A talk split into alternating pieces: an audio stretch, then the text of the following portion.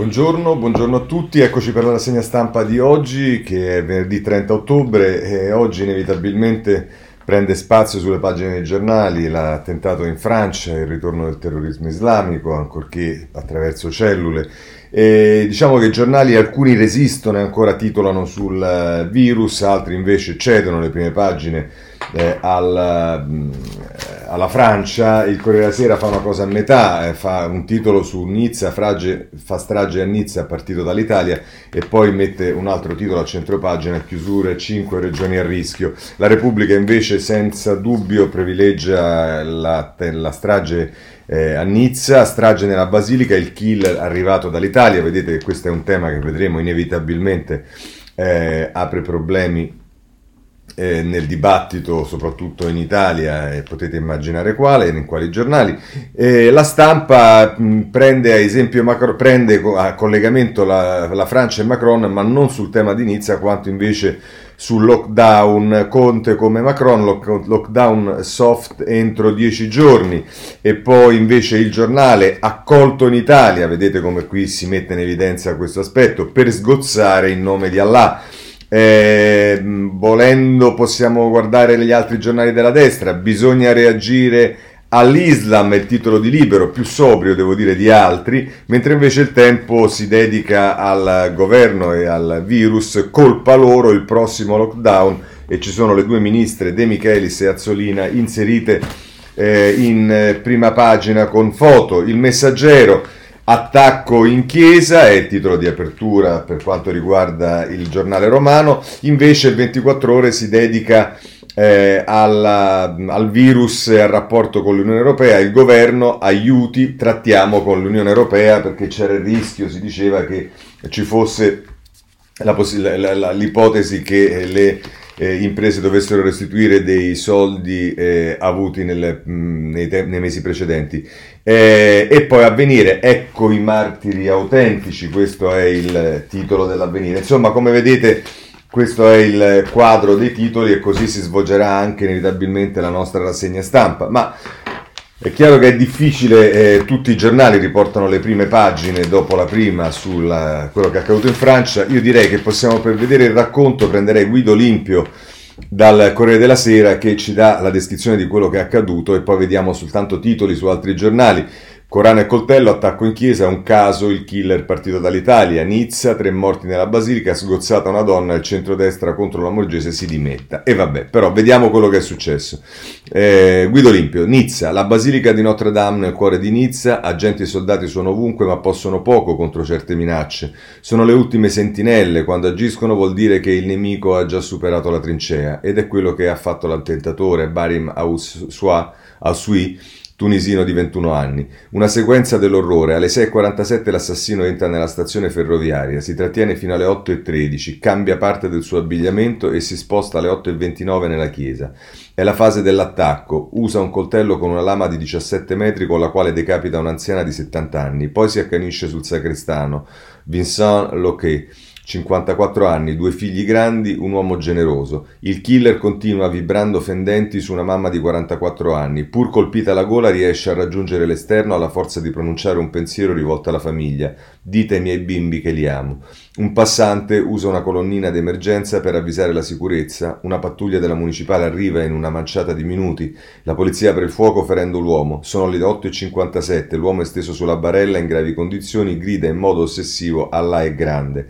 Invocazione religiosa che può diventare una forma di rivendicazione, tanto più che ieri era l'anniversario della nascita del profeta.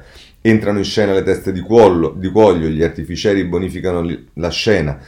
Trovano un sacco con altri 2 coltelli, un corano e un paio di telefonini. Da Parigi innalzano il livello di allarme, sono mobilitati migliaia di militari in rinforzo alla polizia. Nizza rivive i momenti della strage del 14 luglio 2016, ma anche l'accoltellamento un anno prima di un paio di guardie.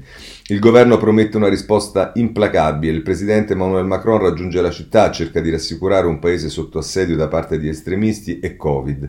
L'attenzione si sposta rapidamente sull'esecutore.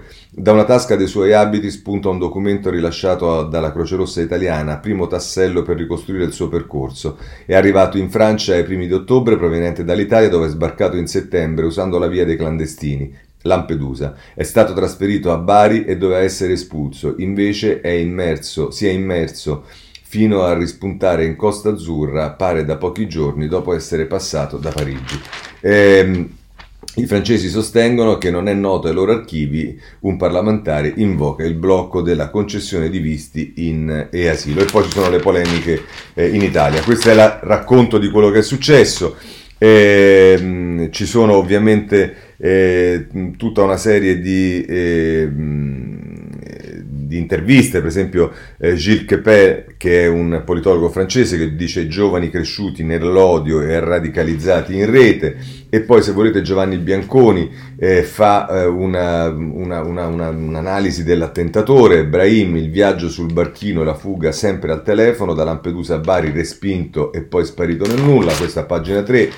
A pagina 4 c'è Cazzullo che firma un commento: quella campana suona anche per noi, ma poi si dice da Lione a Jedda, l'anatema che unisce militanti e cani sciolti, leader e ideologie, così la Francia è diventata il bersaglio.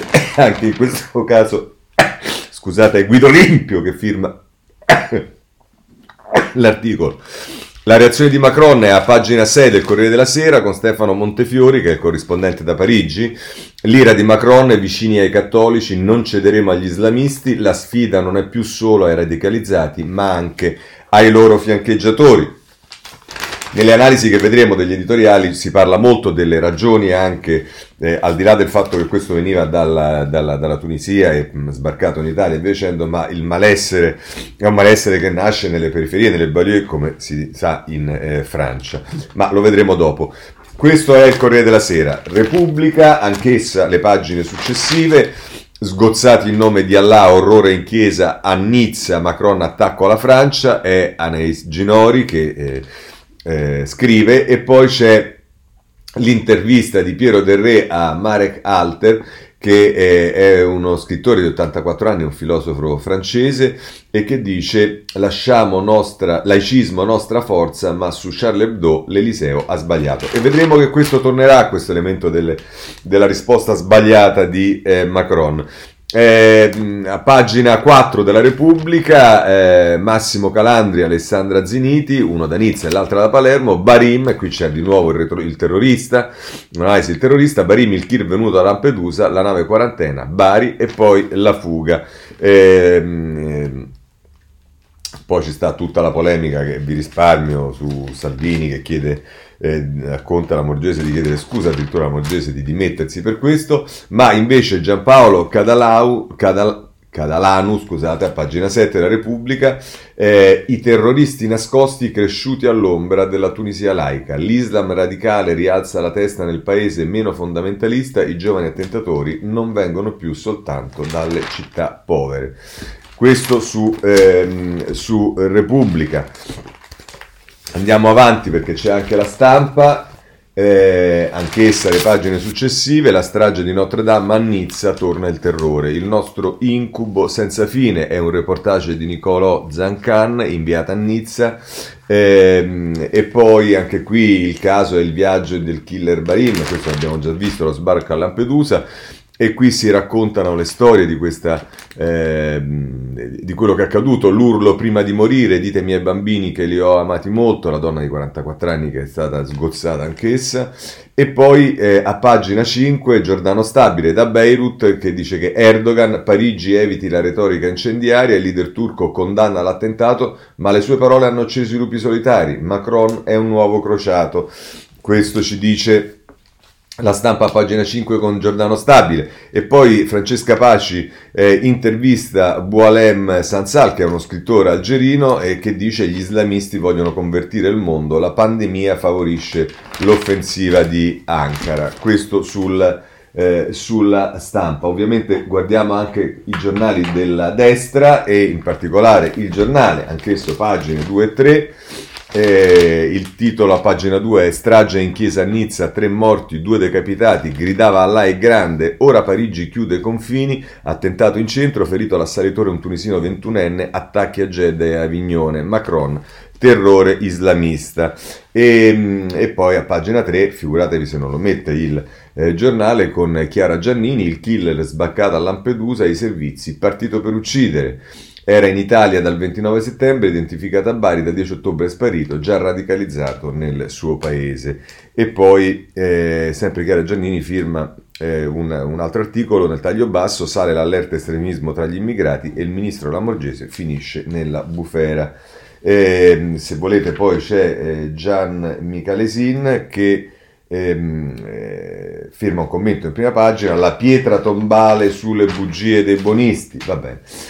Non potevamo immaginare che ci fosse qualcosa di diverso, da aggiungere da Libero a pagina 3 se volete, Italia porta d'ingresso del terrore, Carlo Nicolato, lo stragista è arrivato in Europa con i barconi, l'assassino è un profugo sbarcato da Lampedusa, in Francia c'è chi ci accusa e vuol chiudere la frontiera con noi, ha ragione, così la mette Libero. Insomma, questo è il taglio che viene dato, ma io direi che a questo punto la cosa migliore, più che il racconto, che tanto è chiaro a tutti e l'abbiamo visto anche ieri nei servizi televisivi, è passare a quelli che sono gli editoriali, i commenti. Comincerei da Corriere della Sera, da Franceschini, Enrico Franceschini, che firma in prima pagina perché colpiscono la Francia, e poi si va a pagina 32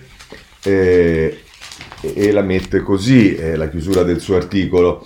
Per l'ideologia della guerra santa islamica, in Occidente esistono 2 nemici su tutti, il Vaticano, simbolo della cristianità, e la Francia, icona del laicismo. Agli occhi della jihad, 2 facce della stessa medaglia. In questo momento il presidente francese Macron incarna entrambe, descritto come il leader di una crociata contro l'Islam che ne fa il bersaglio di invettive e proteste che vanno dal Gran Mufti di Gerusalemme al primo ministro pakistano Imran Khan, del Bangladesh all'Iran, con in primo piano la Turchia di Erdogan, aspirante al ruolo di nuovo sultano del vicino Oriente. È questo coro a fare da ispiratore dei tagliatori di teste che inneggiano ad Allah. Individuarli uno ad uno è praticamente impossibile, per fermarli servirebbe abbattere l'ideologia che li alimenta, come avverte un vecchio detto della politica americana, se vuoi liberarti delle zanzare prosciuga la palude. Il problema è in che modo prosciugarla, dalle moschee e dai centri di potere dell'Islam dovrebbero giungere accorate denunce di chi uccide nel nome di Maometto. Ben inteso, l'Arabia Saudita ha condannato la pubblicazione delle vignette blasfeme senza esortare a vendette e il governo di Ankara è stato lesto ad esecrare l'accoltellamento nella chiesa di Nizza.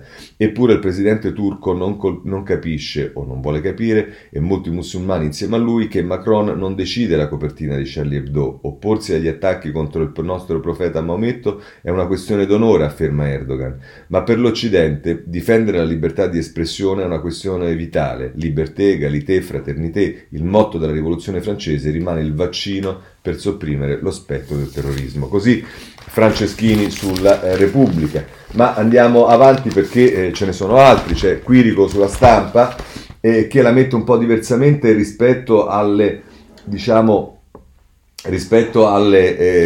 anche le responsabilità di Macron. Andiamo a pagina 21 della Stampa. Domenico Quirico, se Erdogan si annette l'ira islamica, e dice tra l'altro Quirico, è la Francia che ha imbandito un Islam burocratizzato, obbediente, pulito, anestetizzato da molte preoccupazioni e si è accontentato di quello, facendo finta di non sapere che nelle moschee delle periferie c'erano forze torbide che montavano giorno dopo giorno un'altra fede radicale, guerriera, arrogante e vendicativa, che con profitto lavoravano sull'odio. Le battaglie politicamente proficue sul velo nascondevano l'assenza dello Stato nelle banlieue, le discriminazioni, l'indifferenza. Il vero problema è l'accecamento degli uomini liberi o quello dei fanatici? Quando il pericolo è apparso con evidenza sanguigna, invece di rovesciare il campo di battaglia, portarlo sul terreno della tolleranza dei diritti, ci si è avvitati verso l'ossessione impossibile della sicurezza della società sotto sorveglianza. Dopo la pubblicazione delle nuove vignette di Charlie Hebdo a Beirut, il presidente Macron ha rivendicato alla Repubblica la libertà di blasfemia. Così la questione religiosa e dell'Islam diventa il problema centrale della società, quello che vogliono i fanatici. Altri pretesti per uccidere. La blasfemia, per di più, non è un valore dell'Occidente, lo è, e fondamentale, la tolleranza che arriva fino al diritto sacrosanto a pensare un creato senza firma. Non irridere il sacro, soprattutto quello degli altri. È giusto, obbligatorio schierarsi al fianco della Francia assalita, ma bisogna dire la verità. E poi c'è Erdogan, che accetta consapevolmente il ruolo di eccitatore, si annette la rabbia musulmana contro Parigi per rivolgerla ai suoi fini. La religione non ha alcun ruolo in questa scelta sciagurata, è un tuoso calcolo di politicamente furbastro, un mezzo sporchicchio con cui l'imperialismo neo-ottomano cerca consenso. Ma che cosa abbiamo fatto per fermare le sue arroganze, le sue guerre dalla Siria alla Libia, al Karabakh, le sue ambizioni che scendono fino alla Somalia? Nulla. Lo abbiamo pagato, anche la Francia, con il resto dell'Europa, perché ci liberasse dai migranti.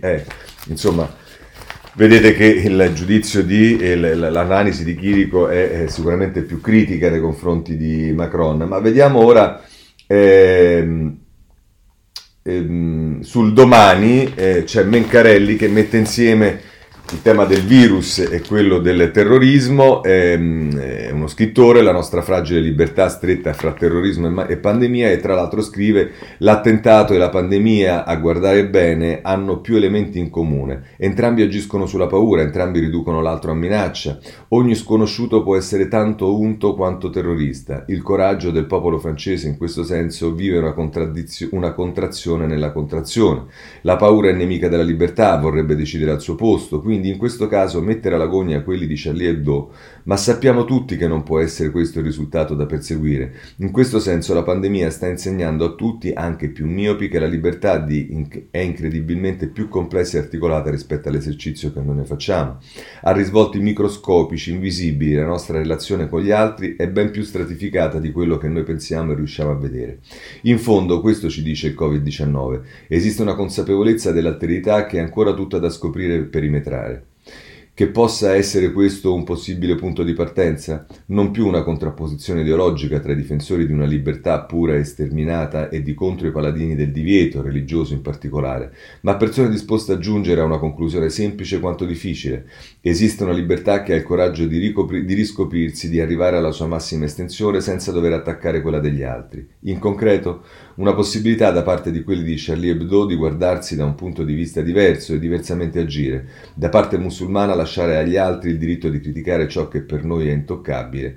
Parole, utopie, ma i morti restano e le loro famiglie, semi d'odio che solo il tempo potrà estirpare. Così, vedete, anche in questo caso si cerca un bilanciamento in Mencarelli tra i due diritti presunti, cioè quello di non essere offesi e quello di libertà.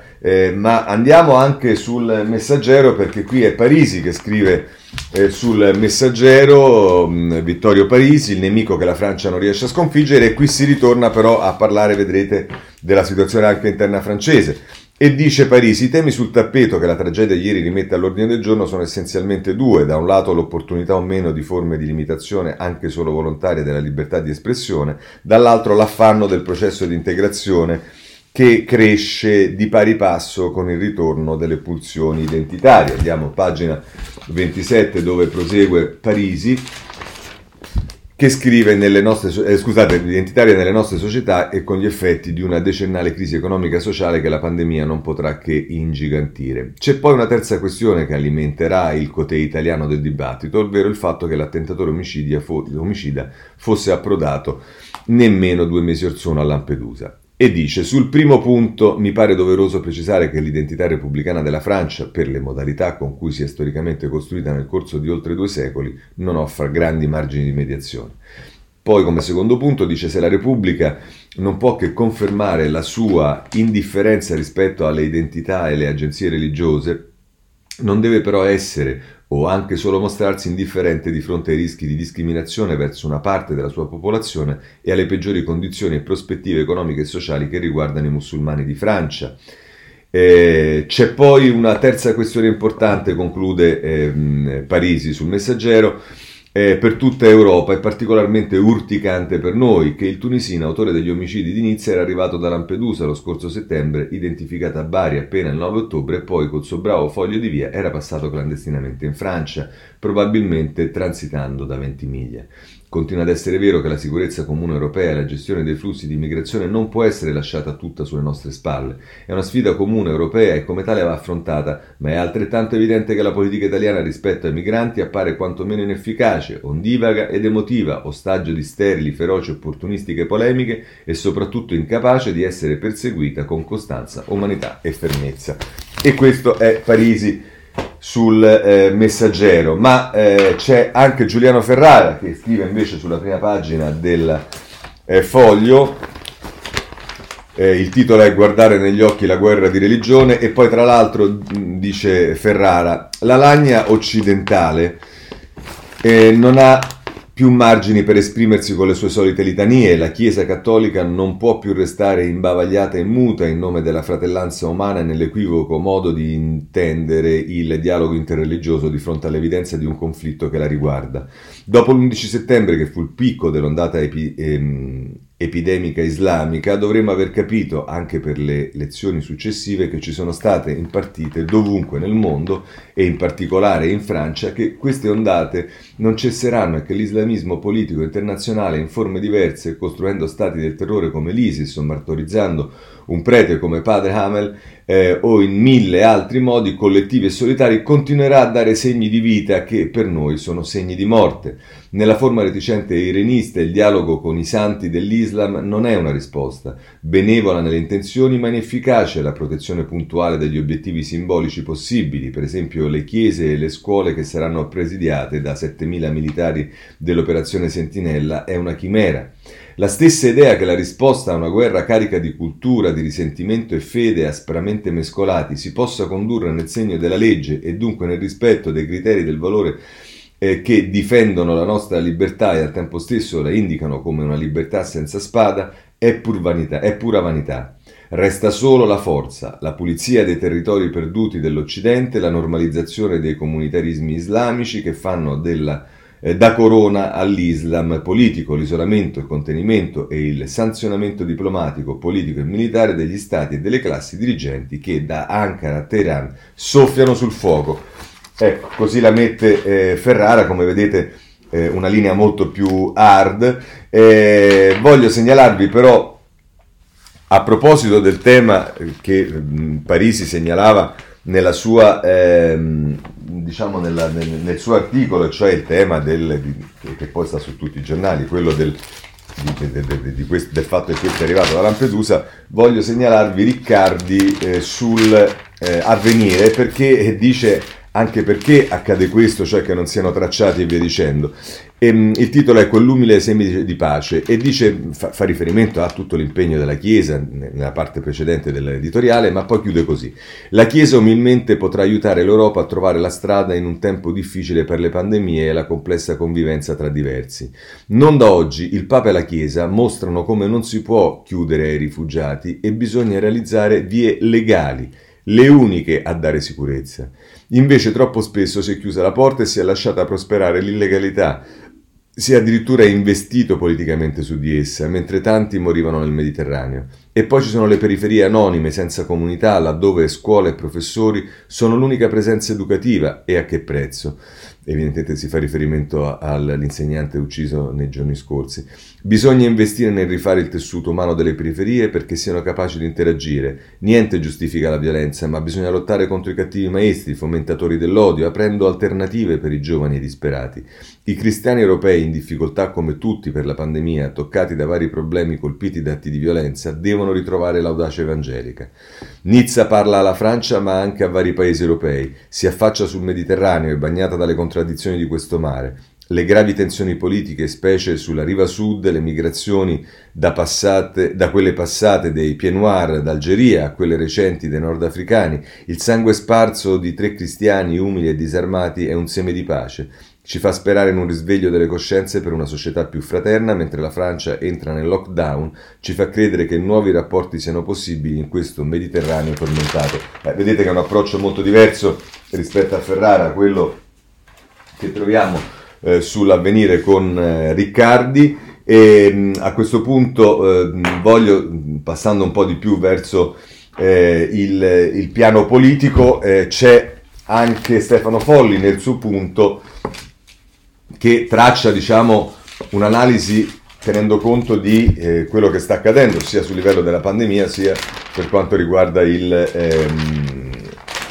la Francia, l'autunno oscuro dal Covid a Nizza. E dice tra l'altro Stefano Folli: questo incrocio tra le misure eccezionali di confinamento, lockdown e ritorno al terrorismo è una sorta di miscela senza precedenti destinata a suscitare ulteriore diffuso smarrimento. E ciò che rende l'autunno che stiamo vivendo un percorso inesplorato, ma offre anche un'opportunità storica alla classe dirigente europea per legittimarsi e consolidarsi. L'idea di una risposta comune di fronte al virus è logica, ancor più se diventa una linea condivisa ed efficace contro il fondamentalismo assassino, il che implica un livello superiore di intesa tra i paesi dell'Unione circa gli strumenti di polizia e di intelligence, ma prima di tutto nelle scelte di politica estera, finora del tutto divergenti. Per adesso sembra un'utopia. La priorità del Presidente del Consiglio per ora rimane la solidarietà europea contro il Covid. In pratica, Conte vuole che il mal comune dei confinamenti si traduca in un più rapido accesso ai fondi del recovery. Non si può dargli torto, visto che queste risorse, più volte annunciate come in arrivo, sono invece lontane, anzi non ancora ratificate dalle varie capitali. È un tema cruciale perché il malessere sociale legato al collasso delle attività economiche è il terzo protagonista del nostro autunno. Qui si dovrà misurare, è ovvio, la maturità di una classe di governo. Carlo Galli ha scritto ieri su questo giornale che la politica deve, abbiamo letto, deve sapere esercitare in questi frangenti una leadership democratica, il che significa dimostrare credibilità e capacità di guida. La popolarità del leader del momento non è indice più adatto per valutare entrambe, quindi per Conte non sarebbe negativa la caduta del suo vasto ma effimero gradimento di primavera se ciò lo aiutasse a guadagnare in autorevolezza.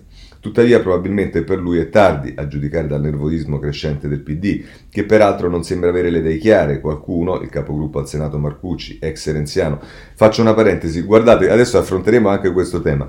Ora, cosa succede? Quando, diciamo, non si può imputare nulla direttamente a Renzi, a Italia Viva, per i casini nel governo e via dicendo, che cosa si fa?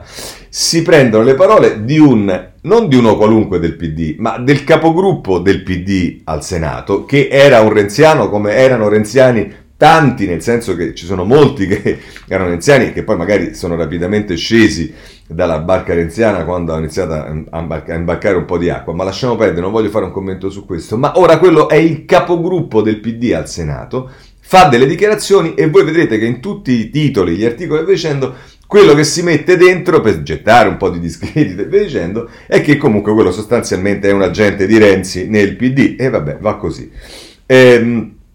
Scusate, lo riprendo. Il capogruppo del Senato Marcucci, ex renziano, ha chiesto di cambiare qualche ministro come se il dramma che stiamo vivendo fosse risolvibile con gli strumenti antichi della verifica o del rimpasto. Il suo partito lo ha smentito, ma si intuisce che quel pensiero ha attraversato la mente di molti. E in ogni caso resta aperto il tema di come rafforzare un governo per vari aspetti inadeguato. Si chiede inoltre all'opposizione di esibire un profilo istituzionale, legittimo se si tratta di non giustificare o strumentalizzare le violenze di piazza, altrettanto se si vuole ottenere chiarezza su punti essenziali. Per esempio, non si capisce ancora quale sia la linea di Salvini sul lockdown prossimo venturo. L'impressione è che si resti nell'ambiguità per non perdere voti. Comunque sia, è poi arrivata la notizia di Lampedusa con la sua carica lacerante che investe il Viminale in un dibattito pubblico estenuato. Questa frase finale si capisce al volo che è stata messa da Folli perché la notizia è arrivata quando probabilmente aveva già scritto il pezzo. Tra l'altro, vabbè, lo affronteremo dopo questo. Andiamo a Zatterin perché Zatterin sulla stampa fa un'operazione nella quale mette in rilievo l'importanza della Unione Europea, cioè di una esigenza di crescita, di sviluppo, di emancipazione dell'Europa, magari pensata dai nostri padri, da Spinelli, Rossi e compagnia bella. Va bene, vediamo che scrive Zatterin: le polveri bagnate dell'Europa. Conclude questo suo articolo così: i miliardi fanno girare il mondo, si sapeva, non è andata del tutto così perché nel momento di accendere il motore le capitali hanno bullonato il freno a mano della solidarietà con la vite dell'interesse nazionale che ha alimentato l'insipida cavalcata dei quattro frugali sconsiderati nemici della piena condivisione delle gioie e dei dolori. Il recovery non sarà legge prima di marzo. La sanità non è competenza dell'Unione, come non lo sono l'istruzione e le migrazioni. L'Europa può lanciare sottoscrizioni per una cassa globale che finanzi gli studi, che finanzi chi studia il vaccino, fatto, ma non ha strumenti mirati per agire sui terreni dove si combattono battaglie più aspre per la difesa del nostro modello di vita e il nostro benessere, non ha protocolli di pronto intervento. Se non bastasse, ad ogni esplosione finisce per farsi risucchiare dal rullo degli eventi. In troppi dimenticano di ragionare in prospettiva per non deludere i tanti che, nell'ebbrezza populista, si chiedono perché occuparsi di energia verde quando servono ospedali. Certo che la priorità è rimboccarsi le maniche, dare il soffio della vita a Next Generation EU, dirigere bene aiuti a favore dei meccanismi della ricerca scientifica, studiare strumenti legislativi per proteggere i lavoratori, essere flessibili sul deficit, mentre lo scenario previsionale peggiore sta diventando l'opzione centrale. Tuttavia questa pandemia passerà e allora troveremo che tutti gli altri malanni di sempre sono ancora lì a minacciarci, di combattere il cambiamento climatico, i rifugiati che invocano accoglienza, le diseguaglianze che crescono, la rivoluzione industriale che pone opportunità e rischi. Questo necessita una vera unione che pensi e decida in fretta. C'è poca scelta, si deve compiere un passo avanti sulla strada dell'integrazione per evitare di compierne due indietro verso l'abisso. L'unione deve diventare forte, solidale e coesa perché i tempi duri passano ma i tipi duri restano. Così Zatterin sulla Stampa, e in qualche modo non dico a opporsi ma a contrapporsi a questa idea c'è però un articolo di Gervasoni sul Giornale che certamente in qualche modo si contrappone in termini di metodo a questo e dice: chi chiude e quando non lo decida la Unione Europea. Ecco, vedete, lì si pensa a una cabina di regia, a una maggiore coesione di decisioni, e qui invece si dice ognuno faccia per conto suo. Scrive Gervasoni che la pandemia serve a una risposta globale, come ha spiegato ieri alla Camera Giuseppe Conte, è una di quelle frasi fatte prive di reale contenuto a cui il politichese ricorre quando vuole alludere a una cosa che nessuno comprende tranne quelli che devono capire.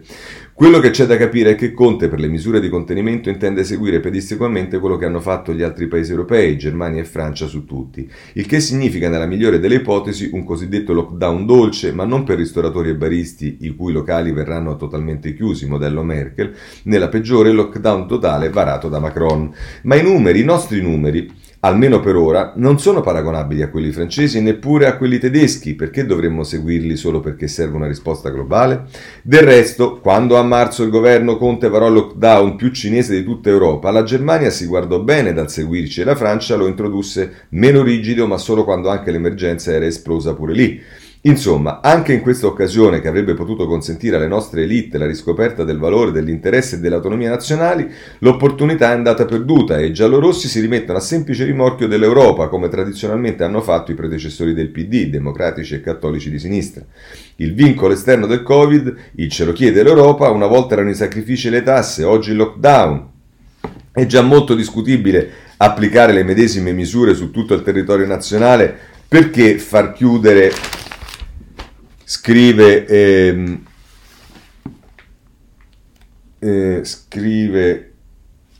scusate, a pagina 8 prosegue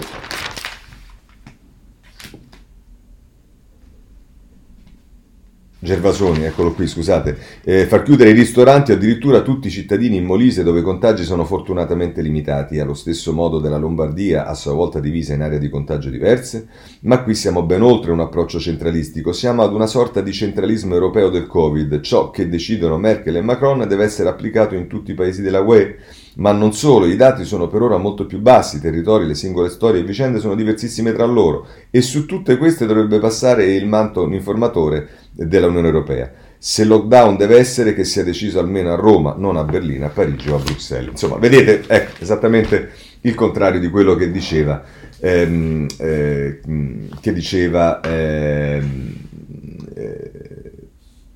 che diceva Zatterin sulla stampa. Bene, abbiamo finito con questo, allora torniamo alla realtà del virus, i dati ce li dà il Corriere della Sera, pagina 8, il record di Milano, 3.211 casi in un giorno, e poi ci dice contagi su in Italia 26.831 positivi su 201.425 tamponi e Bertolaso, intervistato da Margherita De Bach nel taglio basso del Corriere della Sera, e dice guardo i diagrammi, tra 2 settimane sarà come a fine marzo, Bertolaso e ora l'epidemia non è solo al nord, le norme attuali non bastano, che senso ha chiudere oggi bar e ristoranti alle 18 se tra un mese dovremo chiuderli del tutto? Ecco, questo è un po' quello anche che si domandavano alcuni quando dicevano questa cosa non ha senso, o si fa e basata su dati scientifici, se effettivamente le cose stanno così, una cosa ardo, oppure non ha senso chiudere in questo modo, ma vedremo gli scenari. Ci sono, diciamo, gli scenari non sono, diciamo, positivi. Lo scenario 4 è quello che allarma tutti, perché è quello che comporterebbe poi il lockdown, vedremo quanto arde o meno. Scenario 4 vicino, l'allarme è alto in 5 regioni, rischio lockdown, i casi di Lombardia, Liguria, Lazio, Campania e Valle d'Aosta, picco a Bolzano che fa dietrofront, bar e ristoranti chiusi alle 18, al Corriere della Sera che ci scrive con Virginia Piccolillo di questo scenario 4 che è quello che porterebbe al lockdown. Ma lo scenario invece per quanto riguarda appunto il picco dei contagi è Cristina Marrone a pagina 13 del Corriere della Sera, parla della seconda ondata, il picco dei contagi arriverà a dicembre, è vero che il coronavirus segue un suo bioritmo, la progressione geometrica e il fattore climatico, il pericolo che si sposti in avanti l'età dei malati. E poi Silvia Turin nel taglio basso ci dice che lo studio degli anticorpi, dopo pochi mesi il loro livello diminuisce, gli esperti, ma ciò non accadrà per il vaccino. Insomma, questo è uno scenario sicuramente, insomma, che non lascia per niente ben sperare. Se andiamo sulla pagina 4 del Domani, a proposito di scenario, lockdown regionali o totali, i piani per fermare il Covid, come gestire la seconda ondata, è Davide Maria De Luca che scrive, gli esperti sono concordi, le misure adottate per rallentare l'epidemia non sono abbastanza efficaci, ma quali sono le alternative, dagli interventi di contenimento locali alla soluzione francese o quella tedesca? Questo sul Domani, vedete che ritorna questo tema. Il Foglio, ve lo segnalo, nella seconda pagina dell'inserto, è un'intera pagina, il virus della marmotta è di Carneval Maffè, il tracciamento, Immuni, il lievitano, il paternalismo e l'incompetenza da combattere per essere pronti alle nuove ondate, che significa imparare dai propri errori dati alla mano. È un'intera pagina che vi segnalo sul Foglio a proposito degli scenari. Ma vediamo adesso le misure, perché diciamo sulle misure ci sono diciamo ancora dibattiti, e i giornali in particolare lo fa il Corriere della Sera, si dedica a dire le 10 cose da fare subito per scongiurare il peggio. E allora qui si parla delle regole che vanno rispettate, le conosciamo, il distanziamento, la mascherina, eccetera, eccetera. Poi c'è il tema dei trasporti, sul rimpallo di responsabilità, perché le regioni dicono che non hanno avuto i soldi, il governo dice che l'ha data e non hanno fatto le regioni, insomma quello che sappiamo. Sulla scuola è inutile che ne parliamo, però Fiorenza Sarzanini e Monica Guerzoni ci parlano appunto si sono sprecate tonnellate di energie a discutere dei banchi con o senza rotelle, ma non si è trovato il modo di scaglionare gli ingressi prima dell'ultimo DPCM, eccetera eccetera. Poi ci sta il tema delle zone rosse, le aree dove è alto il livello di contagio e di sofferenza delle strutture ospedaliere vanno chiuse senza esitazioni. E poi si parla dei controlli, c'è il ristorante che chiude e protesta pacificamente, ma c'è anche quello che lascia aperto il locale. Insomma, ci sono milioni di persone che cancellano comunioni, eccetera, eccetera, e insomma il tema è che bisogna andare a fare i controlli. È inutile che parliamo dei tamponi, delle code interminabili al drive-in, insomma, cose non sono degne di un paese civile, dicono, giustamente. C'è tutto il dibattito politico sul MES, che sembra aver accantonato appunto questa materia perché troppe divisioni ha provocato in seno alla maggioranza di governo. E poi c'è il tema dei medici, che è molto collegato anche ai 37 miliardi del MES, la carenza di medici bianchi è cronica ed è anche in questa crisi. E poi c'è il tema della mancanza dei Covid hotel, cioè che sono gli hotel dove dovrebbero andare coloro che non sono malati ma che devono a casa rischiano di contagiare famiglie numerose eccetera eccetera e che dovrebbero recarsi in luoghi attrezzati per finire per passare la quarantena. E poi c'è la condivisione, il tema del rapporto con le opposizioni. Insomma, queste sono le 10 cose che andrebbero fatte, le contromisure dai tamponi più veloci impiegando anche militari ai controlli antifurbetti e finanziamenti del MES. Così la mette il Corriere della Sera con Sarzanini e Guerzoni. Ma sul tema delle misure segnalo anche la Repubblica nelle pagine 14 e 15. Si fa riferimento a ancora alle manifestazioni, volontariato, mense, colf e professionisti, gli esclusi da ristori, tagliate fuori anche le collaborazioni sotto i 5.000 euro. Per queste categorie la partita si trasferisce in Parlamento. E poi c'è l'intervista a Jörg Trafoyer, che è uno chef stellato dell'Alto Adige, dice ma che per loro, visto che l'Alto Adige ci ha ripensato, per chiudere a 18 è un po' come morire.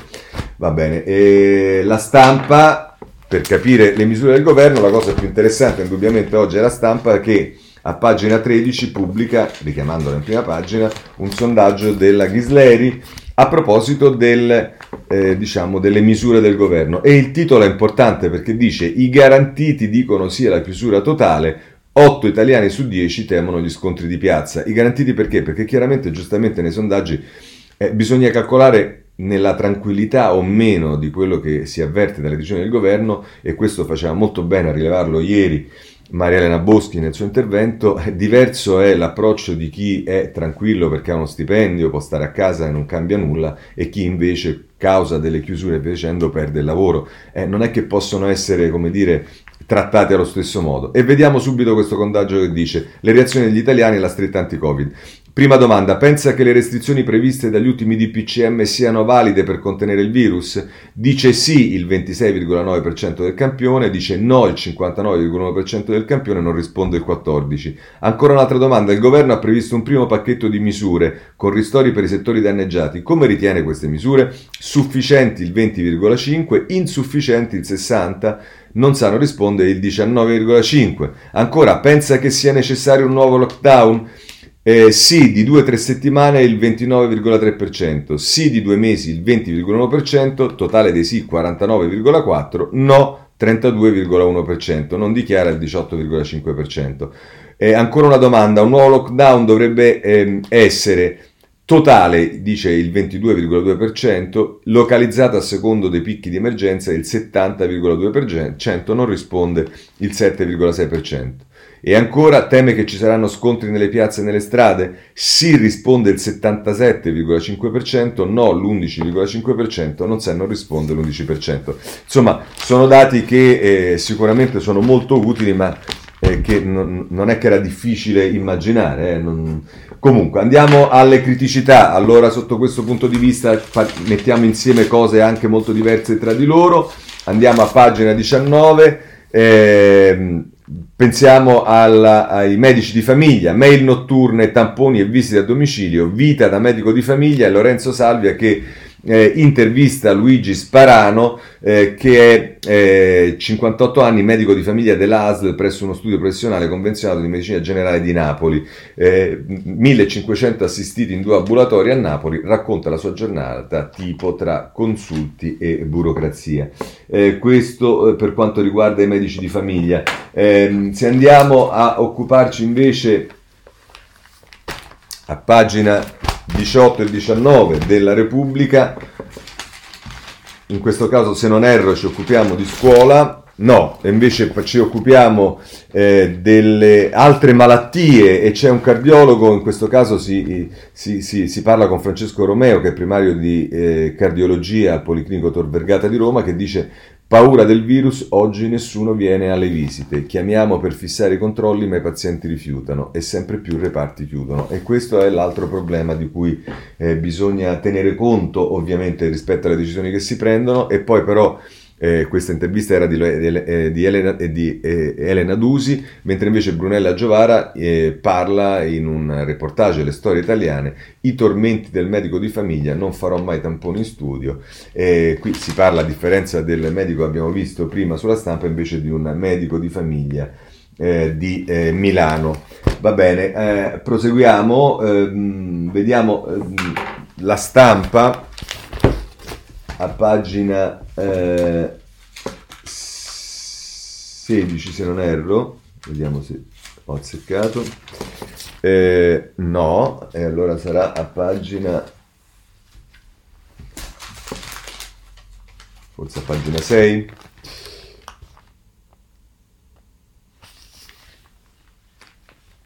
no, allora non so, va bene, non sarà fondamentale. Ecco qui invece, terapia intensiva, pagina 8. Terapia intensiva al collasso, restano solo 477 posti letto, a rischio interventi chirurgici ed emergenze legate a ictus e infarti.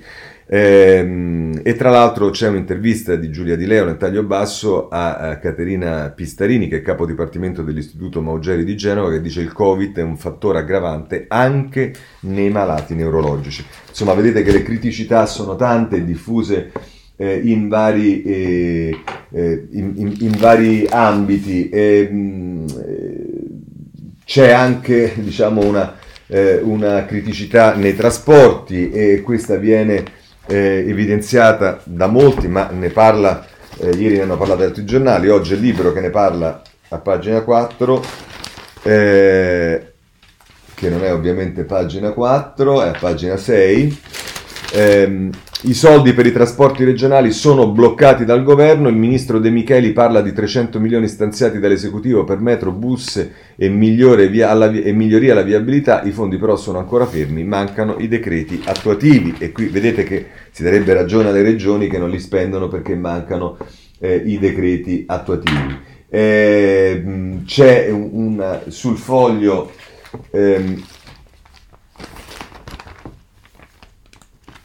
in prima pagina Cerasa che parla delle scuole, contro il lockdown delle scuole, il tema della chiusura del paese non riguarda più la categoria del se ma quella del come, il governo ha 3 piani per il lockdown 2.0 e in 2 di questi le scuole si salvano, tracce per il futuro e una ricerca in anteprima, è l'editoriale di Cerasa in prima pagina sul Foglio. Va segnalato anche l'Avvenire a pagina 7, a proposito sempre del capitolo criticità, ospedali arrivano 2000 posti in più, Arcuri accusa le regioni, troppo lente, e quindi qui c'è l'accusa del commissario straordinario alle regioni, anche in questo caso, come sui trasporti, anche rispetto ai posti letto. Ma a pagina 10 dell'Avvenire, a proposito delle criticità, ambulatori chiusi, cure rimandate, quei malati dimenticati nell'era Covid, e si parla soprattutto dei malati di cuore o dei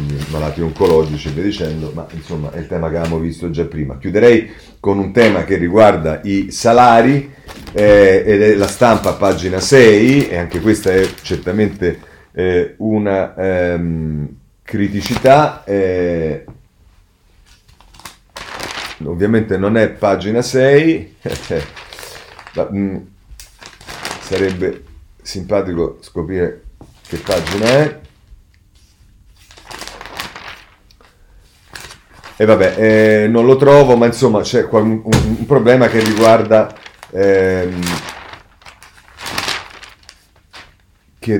i salari.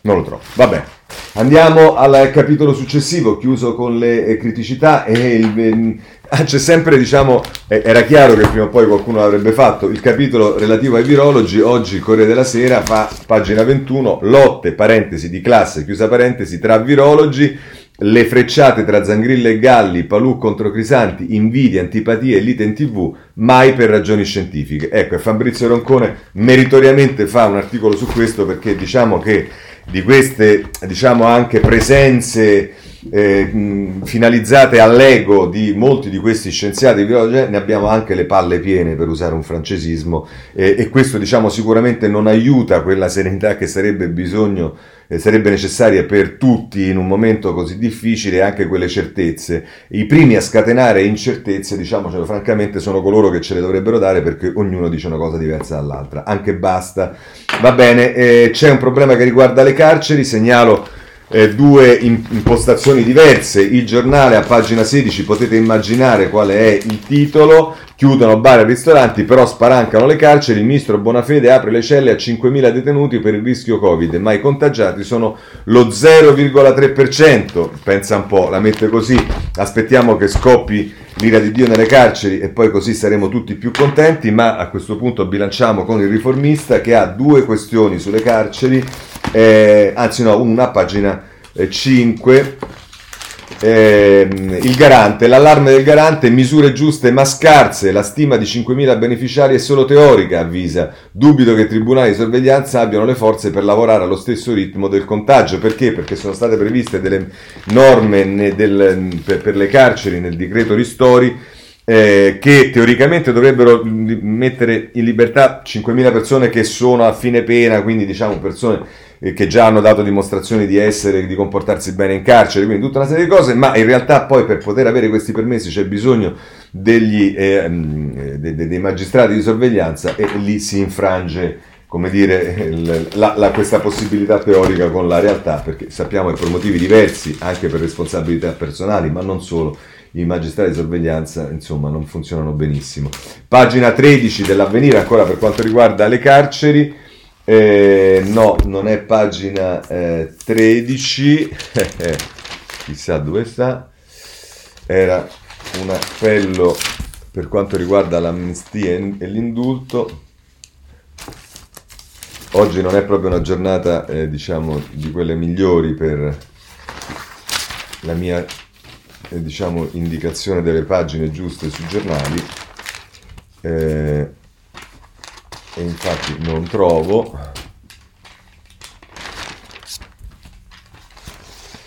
Va bene, comunque sull'Avvenire da qualche parte vi chiedo. Eccolo qua, pagina 13. Appello per amnistia e indulto, un cartello di associazioni e parlamentari si schiera in favore della proposta di legge costituzionale. Due articoli per incidere sulla procedura di approvazione dei provvedimenti collettivi di clemenza. Dice Maggi, Più Europa, Giachetti Italia Viva, fino a Bossio PD, nasce un asse per intervenire sul carcere. L'obiettivo dei firmatari è riscrivere le regole necessarie per deliberare gli interventi, perché come sapete ci vuole la maggioranza dei 2/3 e chiaramente non si raggiungerà mai, soprattutto di questo periodo. Bene, chiudiamo con la giustizia e con le carceri, e adesso c'è tutto il tema che riguarda il governo. Siamo in grande ritardo, ma non possiamo non affrontarlo. Pagina 14 e 15 del Corriere della Sera. Conte al Senato, tensione nel PD, stop a Marcucci che evoca il rimpasso, appello del Premier all'unità, grazie alle opposizioni che offrono contributi, il capogruppo Dem chiede verifica, Zingaretti, sostengo il governo. Poi si dà notizia di Marzio Breda sulla pagina 15 che c'è il pressing sul Quirinale per un altro esecutivo, e il virgolettato è tesi fondate sul nulla, il Colle non può spingere il Premier ad andarsene.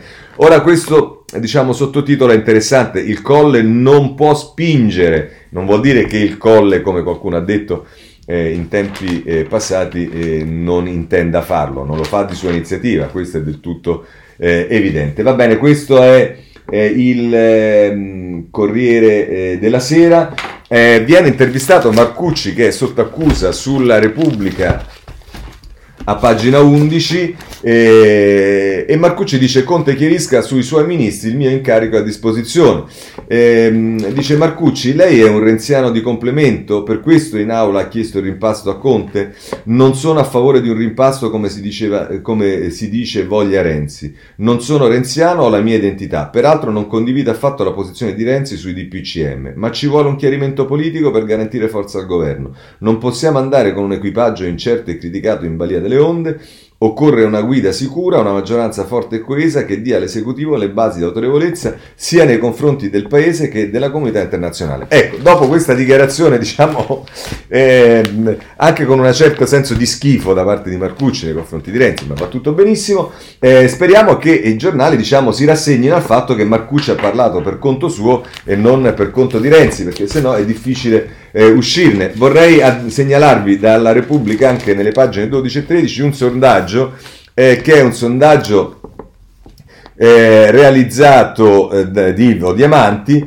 e che, diciamo, adesso vi dico subito, le percentuali sono che la Lega al 23%, il PD al 21,5%, Fratelli d'Italia al 16,2%, il Movimento 5 Stelle al 15,7%, Forza Italia al 7,3%, Leu e Sinistra al 3,3%, Italia Viva al 2,6%, Europa al 2,3%, Azione al 2,4%, altri al 5,7%. Ora, rispetto ai sondaggi, abbiamo visto quello migliore che ci dà al 4,6%, se non sbaglio, di soltanto un paio di giorni fa, ancora ieri Utrend ci dava al 3,4%, questo sondaggio ci dà al 2,6%, e voi direte, ma insomma c'è da preoccuparsi. Ecco, vorrei dirvi che questo però è lo stesso sondaggio che, per essere molto chiari, nell'ordine, a proposito del gradimento dei leader, mette Mario Draghi dopo Luca Zaia e Giuseppe Conte, ma soprattutto un punto prima di Roberto Speranza. Ecco, diciamo, se Mario Draghi è sostanzialmente a livello di Roberto Speranza, lasciatemi dire, con tutto il rispetto per Ivo Diamanti e per i sondaggi, che il valore di questo sondaggio, diciamo, mi lascia perplesso, per così dire. Gli errori del governo, anzitutto sulla stampa, pagina 6 e 7, vi devo segnalare Conte passa al modello Macron, anche Orlando contro Azzolina, perché poi si dice l'Italia Viva, Renzi e compagnia bella, intanto le bordate se le tirano anche, diciamo, tra ministri del PD e dei 5 Stelle, però questo non si può dire perché sennò, per carità. Ma vorrei segnalarvi però che ci sta il tema degli errori. Allora, a segnalare gli errori del governo sono Il Giornale a pagina 10, e tutti oggi sono i 10 rimedi, i 10 cose, i 10 errori. Il Giornale a pagina 10, dai tamponi alla scuola, i 10 errori del governo che l'Italia pagherà cara, lettera di 10 docenti universitari contro la gestione dell'epidemia, tracciamento, mezzi pubblici, dati opachi, vaccini, antinfluenzali e medicina del territorio, è una Caporetto. E allora lo stesso studio viene analizzato però anche dal Messaggero, e lo fa a pagina 7, i 10 errori sulla pandemia e come si può rimediare, lettera aperta al governo di 10 accademici sul sito della fondazione IUM, grave non avere un database pubblico con i dati, trasporti l'80% di riempimento non va. Ecco, grave non avere un database pubblico dati, non sono uno scienziato, non sono nulla, ma è una cosa che, come forse avete visto, un po' in tanti, compreso chi vi parla, ha detto nei giorni scorsi, perché se non ci sono i dati è anche difficile comprendere poi diciamo la ratio di alcune misure che vengono prese. Segnala ancora sul Tempo in prima pagina, a proposito, diciamo, del governo e di quello che accade, ve l'ho detto, ed è Francesco Storace che firma l'articolo. Colpa loro, il prossimo lockdown, De Michele e Azzolina, scuola e trasporti, i buchi neri che alzano i contagi, ma le ministri De Michele e Azzolina hanno ignorato e beffato tanti allarmi del comitato tecnico-scientifico, ecco che cosa chiedevano al governo in quei verbali. Interessante questo articolo di Storace. Voglio segnalarvi, a proposito delle manovre, il rimpasto, le cose, sulla pagina ultima, sulla pagina 4 del Foglio, il rimpasto che in tanti vorrebbero e che il lockdown rende improbabile. Valerio Valentini sul Foglio, e quindi mettiamo una pietra tombale anche sul rimpasto che voleva Marcucci. Ci sono i temi che riguardano la manovra, sì, perché insomma bisognerà rivedere qualcosa, ce lo dicono molti giornali, in particolare ce lo dice la Repubblica.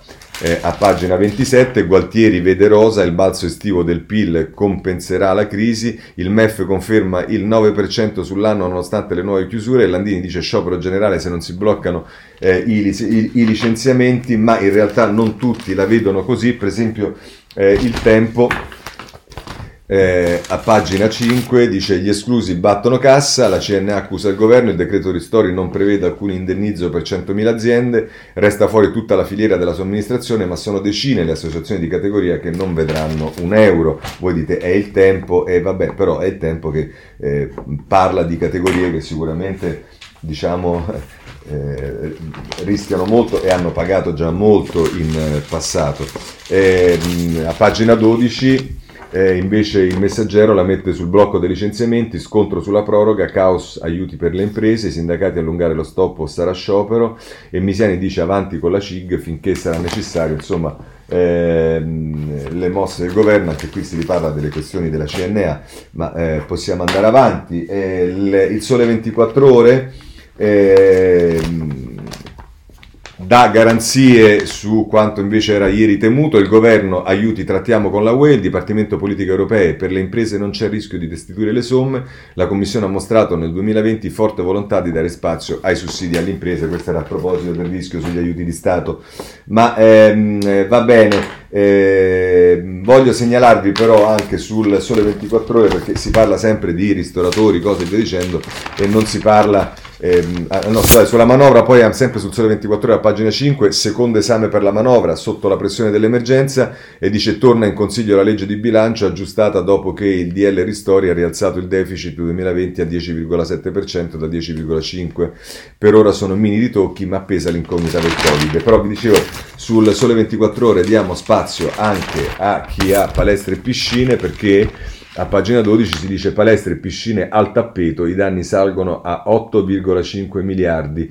E insomma è un tema, anche se a qualcuno può apparire che sia un tema del tutto irrilevante, ma invece ci sono lavoratori anche lì. C'è l'Europa poi da segnalare a pagina 26 della Repubblica, perché il nuovo bazooka della BCE: a dicembre interverremo. A un anno dall'insediamento la Presidente Lagarde annuncia che Francoforte agirà ancora con una politica monetaria espansiva per fronteggiare il rallentamento dovuto alla pandemia. Quindi vedete che c'è un tema che riguarda anche i fondi, non solo i fondi europei del recovery e via dicendo, ma anche quelli che la BCE mette in campo. Segnalo ancora se non sbaglio sul Giornale, vediamo se è azzeccato o no, a pagina 8, ecco qua, altro flop del vertice UE, l'Europa è senza una politica sanitaria, il Premier naviga a vista, l'ipotesi del lockdown continentale, e Michel ammette il fallimento. Va bene, chiudiamo anche con l'Europa. Adesso segnalo solo rapidamente sul Riformista in prima pagina si parla ancora di Palamara per quanto riguarda la giustizia. Affiliato di Palamara, i davighiani si lurano Celentano, le chat inguaiano il consigliere del CSM, materia che avevamo già visto nei giorni scorsi. Sempre sul Riformista devo segnalare, che ieri non l'avevo fatto, che c'è stata la chiusura della vicenda giudiziaria per quanto riguarda l'ex giudice Saguto. Così la giudice Saguto ci perseguitava, e oggi Giorgio Mannino fa parlare una delle vittime, degli imprenditori che sono stati oggetto dell'inchiesta di cui non vi ho parlato ieri.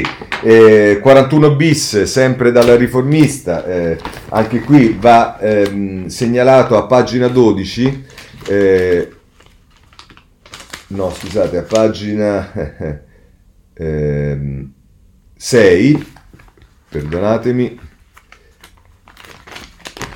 a pagina 6, Francesco sepolto vivo da 8 anni, il 41 bis è una spirale senza uscita, è Maria Brucale che parla di questo detenuto. Per quanto riguarda ancora altri temi, vi segnalo sul Corriere della Sera, questo lo devo fare anche se siamo in ritardo, la vicenda di una ragazza lesbica che è stata presa a insulti. Io lesbica perseguitata dai vicini di casa, oggi ho la forza per dire basta, Camilla 23 anni e il video denuncia. E insomma, e qui si fa riferimento anche alla legge sull'omofobia, transfobia, eccetera, eccetera, che è in discussione alla Camera e che è stata rinviata alla prossima settimana, di cui parla anche l'Avvenire a pagina 12, sapete, con un approccio diverso. L'Avvenire si dedica anche all'avvio del processo a Bibbiano, ma l'abbiamo visto ieri, e invece dal Corriere della Sera a pagina 27 voglio segnalarvi un articolo che potrebbe essere di cronaca, ma in realtà anche potrebbe aprire un altro tema. Anziano sedato e ucciso in ospedale dall'infermiere fidanzato della nipote. Milano, preso un 49enne, lavora in un'altra struttura, le piste, eutanasia o delitto per l'eredità. Ecco, bisognerà vedere perché non sono due piste uguali. Abbiamo finito, c'è la politica estera sulle elezioni USA, Repubblica, pagine 20 e 21, e poi Corbyn, che qualcuno sostiene essere stato tollerante sull'antisemitismo, messo sotto accusa. Messaggero, pagina 15, e Foglio, pagina 2. Grazie a tutti e noi ci rivediamo lunedì prossimo.